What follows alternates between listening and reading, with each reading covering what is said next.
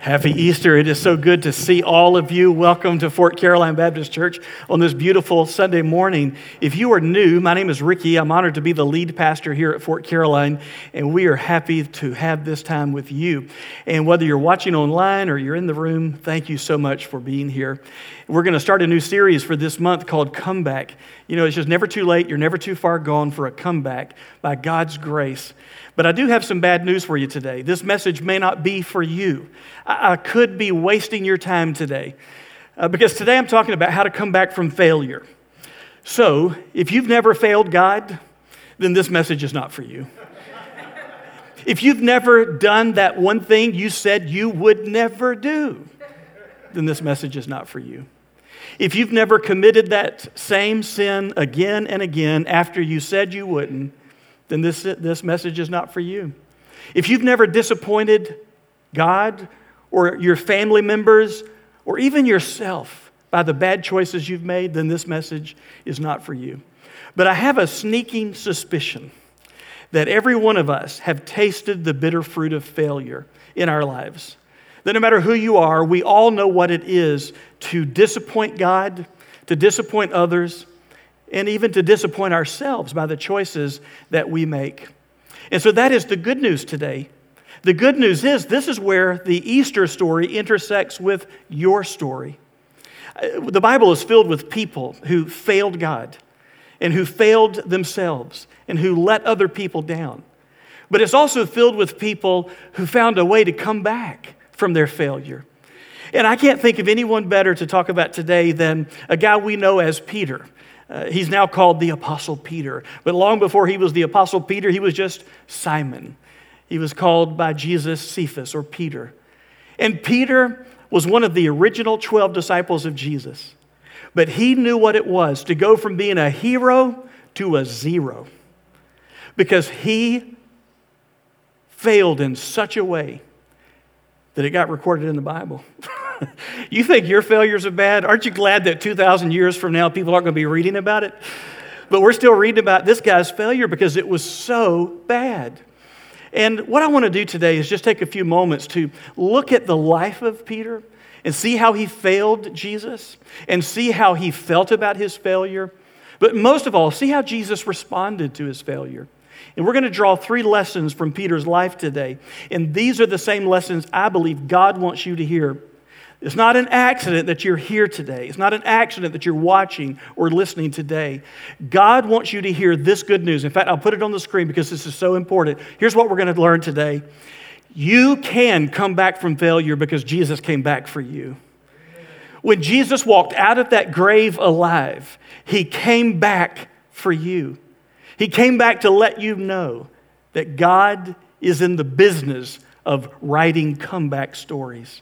And there's somebody that needs to hear this today. Now, there's a lot of scripture that we're going to read today, so I'm going to put them up on the screen, but they're also available on our website under the sermon notes tab. So if you want to follow along there, you can do that as well. But the first lesson I want you to see today is your failures do not surprise Jesus.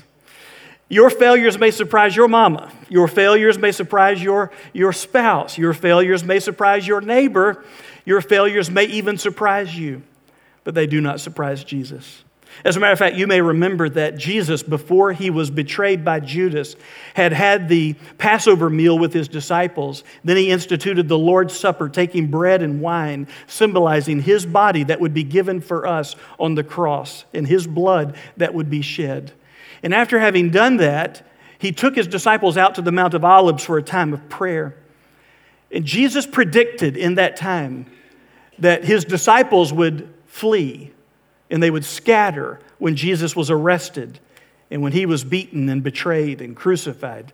In fact, you can read about what Jesus said in Mark chapter 14, beginning with verse 27. Let me read it to you. Mark 14, verse 27. And Jesus said to them, You will all fall away, for it is written, I will strike the shepherd, and the sheep will be scattered. Jesus is quoting from the Old Testament prophet Zechariah chapter 13, verse 7, where the shepherd of the sheep will be struck. And what happens when the shepherd goes down? The sheep scatter. And Jesus said, That's what's going to happen. I'm going to be struck down, and you are going to scatter. And then Jesus promised in verse 28, but after I am raised up, Jesus is saying to them, I'm going to die, but I'm also going to rise from the dead. After I am raised up, I will go before you to Galilee. So, how does Peter respond to this? Verse 29 Peter said to him, Even though they all fall away, I will not. Peter is comparing himself to the other disciples of Jesus. And he's saying, Jesus, far be it from me to tell you how to run this show. But I, am with you. I wouldn't trust these jokers either. They're probably going to run at the first sight of trouble, but not me. I will not deny you. I will not flee. I will not be scattered. They will fall away, but I will not. Verse 30 And Jesus said to him, Truly, I tell you, this very night, before the rooster crows twice, you will deny me three times. Jesus says, It's not about you denying me hypothetically in some distant future. Before this night is over, big boy, you'll have denied me three times. Verse 31 But he, Peter, said emphatically, If I must die with you, I will not deny you. And they all said the same. So Peter says, I'll die before I deny knowing you. And everybody else says, Yeah, me too. I, I, me, I'm, I'm just as committed as he is. And in that moment, Jesus has told Peter, Your failure may surprise you, but it doesn't surprise me. I see it coming. In fact, Luke records the sad scene in Peter's life in his gospel in, in Luke chapter 22, verses 61 and 62. If you remember, Jesus is betrayed by Judas, and Jesus is arrested. He's taken to the house of the high priest Caiaphas, and there Jesus is put on trial for blasphemy. It is a sham trial on trumped up charges. And while Jesus is inside on trial for his life, Peter is lurking in the shadows, trying to stay close enough to see what's going on, hopefully hear something, but he doesn't want to be known as one of the disciples of Jesus because just as Jesus was arrested by the Jewish authorities, his life was in danger as well. So he, he eventually goes up to this charcoal fire that is in the courtyard of the high priest's house. And he starts warming himself, hoping to just kind of blend in with the crowd of people that had gathered that night. And while Peter's face glows in front of the fire, a little servant girl sees him and she starts looking at him. And she stares at him. Have you ever been in the grocery store and you're behind this, this lady that's got her child on her shoulder or in the cart in front of you, and that child just stares at you? You're going, what do they know I don't know? And that's probably, that's probably how Peter felt because this little girl keeps staring at him. And finally she blurts out, You're one of the disciples of Jesus. And Peter denies it. Woman, I don't know what you're talking about, is what he said. A little while passes, and Peter thinks he's in the clear when a man sees him and says, No, you're one of the disciples of Jesus. I know who you are. And for the second time that night, Peter says, I don't know what you're talking about. An hour goes by, and a third person says, No, you are one of the Galileans. I can hear it in your accent. You're one of the followers of Jesus. And the Bible says, with words of cursing, with vulgar words coming out of his mouth, Peter denies he even knows Jesus. And in that moment, the rooster crows. And in that very moment of his third denial, it is no coincidence that they are bringing Jesus out to take him to his next trial. And in Luke chapter 22, verse 61, it says, And the Lord turned and looked at Peter. And Peter remembered the saying of the Lord, how he had said to him, Before the rooster crows today, you will deny me three times. Face to face with Jesus, Peter now realizes what he's done. Verse 62 And he, Peter, went out and wept bitterly. He went out and he sobbed deep sighs of grief over how he had done the one thing he said he would never do. He went from being that hero who had once said to Jesus when Jesus asked, Who do you think I am? And Peter is the one who said, You are the Christ the Son of the living God. And now he has gone to being a zero, where he is so cowardly, he has done the one thing he said he would never do. He has denied the very Jesus who loved him and who predicted his failure. You see, Jesus knew Peter better than Peter knew himself, and Jesus knows you better than you know yourself. You walk around in pride and arrogance and boasting, I'd never do this, I'll never do that again. It's a new day for me. And if you lean on your own strength, you are going to fall on your face. You need to hear Jesus. He knows us better than we know ourselves, He knows we're sinners, but He came to show us His love and to pay the price for our sin. Jesus is arrested, he's beaten, he's convicted by the Jews, he's turned over to the Romans because only the Romans could crucify and use capital punishment. And so they kill Jesus on a cross. And of course, you know the rest of the story. But the first lesson I want you to hear today is your failures do not surprise Jesus. Doesn't excuse you or me, doesn't take away our free will but he knows. Now, the second question maybe Peter had is not only, am I capable of doing that, but now that I've done it, could God ever forgive me? Could Jesus ever love me again? And the second lesson is your failures do not sever the love of Jesus. Peter was personally chosen by Jesus to be one of the 12. It's one thing if Peter was just this average guy, but he was one of the inner circle of Jesus. You read about the 12, but often in the Gospels you read about the three Peter, James, and John. He was in that inner circle of Jesus. He was one of the first disciples chosen by Jesus. Peter, come, follow me. He was there when Jesus performed his first miracle of turning water into wine. Peter was there when Jesus preached those powerful sermons. You can only imagine the private Bible studies that Peter sat at the feet of Jesus and learned. Peter was there when Jesus fed over 5,000 people with a little boy's lunch. Peter was there when Jesus walked on water and calmed the raging storm. Peter even got out of the boat and for a moment walked on the water with Jesus. Peter was there when Jesus raised Jairus' daughter from the dead. And Peter is the one who says, You are the Christ. You are the Messiah. You are the Son of God in flesh. That's the Peter who denied even knowing Jesus. And I tell you, if Peter is capable of failing in such a massive way, who am I to think I'm not capable? And Peter had to have questioned Does God love me? Can I ever be forgiven for what I've done? Will Jesus ever forgive me? Could Jesus ever love me again? Well, that's the Easter story as well.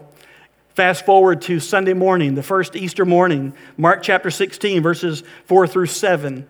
The women go to the tomb to finish the embalming process of Jesus. In fact, last Thursday night, some ladies in our church asked me the question Pastor, if, if the body of Jesus was wrapped in, in, in cloth and the spices were placed on his body and they placed him in the tomb by the men that Friday night, why did the women have to go? And it says, do that on Sunday morning. And I said, well, first of all, because they were in a hurry on Friday and they, they didn't get to finish. But also, the women knew if the men did that, we need to go and get that right. We need to go and we need to fix this. it's kind of like when I make the bed, and then my wife comes in and really makes the bed. There's a whole difference there. And so the women go to the tomb early that morning and they're worried about who's going to roll the stone away. We're not strong enough to do it because it's a massive stone in front of a carved out tomb in a rock. But here's what we discover Mark 16, verse 4. And looking up, the women looking up, they saw that the stone had been rolled back. It was very large. Verse 5 And entering the tomb, they saw a young man sitting on the right side, dressed in a white robe, and they were alarmed. They don't understand at this moment that's not just a young man, that's an angel sitting in that tomb. There are actually two of them. Mark only mentions one. Verse 6 And he said to them, Do not be alarmed. You seek Jesus of Nazareth, who was crucified. He has risen. He is not here. See the place where they laid him. Now, listen to the instructions that the angel gives to the women. And these instructions the angel received from Jesus. Verse 7 But go, tell his disciples, what are the next two words? And Peter that he is going before you to Galilee. Then you will see him, just as he told you.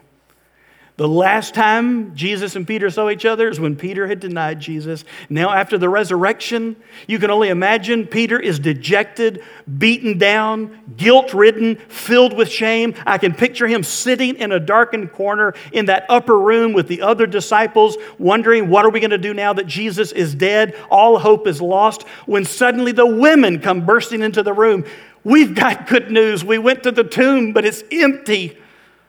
And not only is it empty, but an angel has told us that Jesus has risen. We saw it with our own eyes. The tomb is empty. Where they put Jesus' body is empty. And the angel said, Jesus wants to meet you boys in Galilee. And the angel told us, Come and tell the disciples and Peter. you can imagine Peter's ears perk up from the corner. What? Wait a minute, back up. What did you say? Did, did the angel call me by name? Yes, Peter. He says, Go and tell his disciples and Peter. Can you imagine how that must have made Peter feel? At first, he's probably wondering, Oh, no. If this is real, I'm in trouble. Or he was thinking, If this is real, Jesus still wants me. He's not done with me. He hasn't washed his hands of me. I don't know if you know this, but the Gospel of Mark was written by, by John Mark, but he was not a, an original disciple of Jesus. In fact, his gospel, written somewhere between the years of AD 65 and 70, are the eyewitness accounts of Peter. Peter is the one who dictated the gospel to Mark. And you can imagine Peter as an old man hunched over the shoulder of Mark as he's sitting at a table, and Mark has his quill in his hand and an unrolled parchment, and he is writing the gospel story of Jesus. And Peter gets to this story, and he says, and he said, Go tell his disciples and Peter. No, Mark, make sure you write that down. And Peter. Peter never got over the fact that Jesus was not done with him, that Jesus still loved him and friend, I need you to hear me today. I don't know what you've done, I don't know how you've messed up, but I can tell you this on the authority of God's word God loves you. John 3:16 for God so loved the world not just generally but you individually for God so loved the world that he gave his only begotten son that whoever believes in him will not perish in their sin but will have everlasting life. So you can read John 3:16 for God so loved the world and Sue and God so loved the world and Ricky. God so loved the world and Bill. God so loved the world and put your name he loves you. And you need to never forget that. Jesus dying on the cross of Calvary was the greatest demonstration of love the world has ever seen. Romans chapter 5, verse 8. But God has demonstrated his love for us, and that while we were still sinners, Christ died for us. Our sins don't surprise Jesus, but neither do our sins sever the love of Jesus. It is our sins that motivated Jesus to come and to show us how much he loves us by giving his life for us on the cross. And the third lesson today is very simply this your failures do not stop you from serving Jesus or living for Jesus unless you allow them to. There's a private encounter that Jesus has with Peter. We're not told what happened, where it was, what was said. Luke tells us in his gospel, I think it was chapter 24, that Jesus met with Peter privately. I can only imagine Jesus talking with him, Peter confessing his sin, Jesus saying, I forgive you, son. About a week goes by, and they're supposed to meet Jesus in Galilee. And while they're waiting, Peter says to the other disciples, I'm going to go fishing. That's what Peter was by trade. He was a fisherman. And the other guy said, Well, I'll, we'll go with you. So, in that culture, they would launch the boat out into the Sea of Galilee, this massive freshwater lake, and they would use nets that they would cast out into the water and then drag those nets in, enclosing a school of fish. And they had fished all night and caught nothing. I've fished in that boat. Have you ever been in that boat? I've had that night. And so the dawn is about to break when suddenly there's this solitary figure standing on the shore calling out to the people in the boat. Hey guys, have you caught anything? Oh man, you don't want to hear that when you've caught nothing. And so they just respond back to that guy on the shore in a monosyllabic, no. And the guy on the shore that says, throw your nets on the right side of the boat and you will. I mean, what do they have to lose now? So they throw their nets out. And as they start pulling the nets back in, suddenly they realize these nets are so full, we can barely drag them to the boat. It's a miracle. And in that moment, it dawns, no pun intended, it dawns on John, who's in the boat. This is, this is like the first time we saw this was when Jesus called us to be his disciples, and we caught a miraculous bunch of fish. And so he starts peering at the guy on the shore in the dawn, and he declares, It's the Lord. It's Jesus. And the next thing the guys in the boat hear is splash. Because Peter jumped out of the boat into the water and starts swimming as fast as he can to get to Jesus. And amazing, when he gets to Jesus, you know what Jesus is doing? He's not standing there with his arms crossed with a look of scorn on his face at Peter because of his failure. No, he's cooking breakfast. Jesus is cooking. And all the women said, Amen. It's about time. Some time men get up and cook breakfast once in a while. But anyway, that's another sermon. Mark chapter 21, verse 12. And Jesus said to them, Come and have breakfast. Now, none of the disciples dared ask him, Who you are. Who are you? They knew it was the Lord. Jesus came and took the bread and gave it to them, and so with the fish. This was now the third time that Jesus was revealed to the disciples after he was raised from the dead. When they had finished breakfast, Jesus said to Simon Peter, Simon, son of John, do you love me more than these? Who are the these? The fish? No. Do you love me more than these disciples? You once bragged. You love me more. You were more committed. You're more dedicated. They'll fall, but you won't. Do you really love me more than these? He said to him, Yes, Lord, you know that I love you. He said to him, Feed my lambs. Verse 16, he said to him a second time, Simon, son of John, do you love me? He said to him, Yes, Lord, you know that I love you. He said to him, Tend my sheep. He said to him the third time, Simon, son of John, do you love me? Peter was grieved because he said to him the third time, Do you love me? And he said to him, Lord, you know everything. You know that I love you. Jesus said to him, Feed my sheep. Some people talk about the difference in the Greek words for love that Jesus used, and there may be a sermon there. But I think the bigger point is why did Jesus ask Peter three times as they stood before a charcoal fire, Do you love me? It's because it was three times before a charcoal fire that, that Peter denied even knowing Jesus. And Jesus says, Peter, I'm going to give you a do over day. I'm going to give you a chance to get this right. And now Peter's not so bold, yes, I love you more than these. He's now saying, I love you with a selfless, sacrificial love that would die for you. Now Peter just says, I love you with a brotherly love. My love's not what it ought to be, but Jesus, you know I love you. And that is the third point here today that your failures do not stop you from serving Jesus. Jesus said, Then feed my sheep and tend my sheep and feed my lambs. You're going to shepherd the people of God, Peter. I've got a work for you to do. Just a few weeks later, Peter is the one who stands in the crowded streets of Jerusalem and preaches about the death, burial, and resurrection of Jesus, and 3,000 people get saved. This guy that once denied even knowing Jesus puts his life on the line for Jesus, and God uses him in a mighty and miraculous way. And there are some people in this room, you are not your failures. Your failure is not your resume. Your failure is just a setback and it's a setup for a comeback. By the grace of God, God is not done with you. It's just time for you to come back to Jesus. Mom and dad, quit living in regret over your past failures as a parent and come back to Jesus.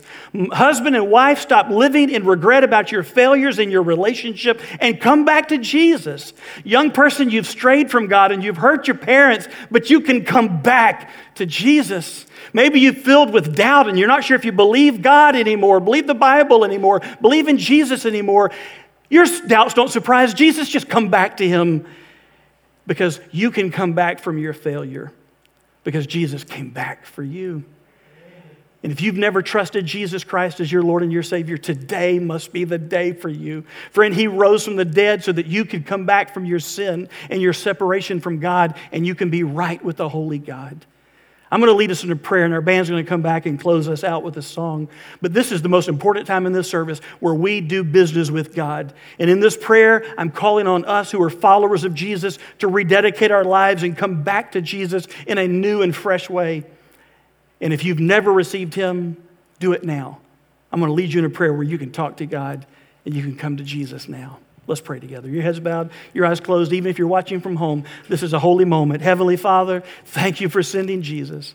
Thank you for his grace and his love and his mercy. Thank you that he died for us on the cross. We thank you that he rose from the dead on the third day. We thank you, God, that he came back from the dead for us, for our failures, for our mistakes, for our sins, for our hangups. He came back. He didn't turn back. He didn't turn away. He came back for us. And He loves us, and He wants to use us in His kingdom for His glory and for our good. So, Father, I pray every follower of Jesus would rededicate themselves in coming back to Jesus with a renewed commitment and passion. And God, I pray if there's someone who needs Jesus as their Savior today, or someone watching online today, that right now where they are, they would say, Dear Lord Jesus, I'm a sinner. Thank you for dying for me. Thank you for going into that grave dead, but coming out of it alive. You came back for me by your grace. And today I come to you in faith, believing you are my Lord and my Savior. Heavenly Father, let each one of us take a next step in our relationship with you. And let us not be ashamed to let someone know that today I've made this decision for Christ. In Christ's name we pray. Amen.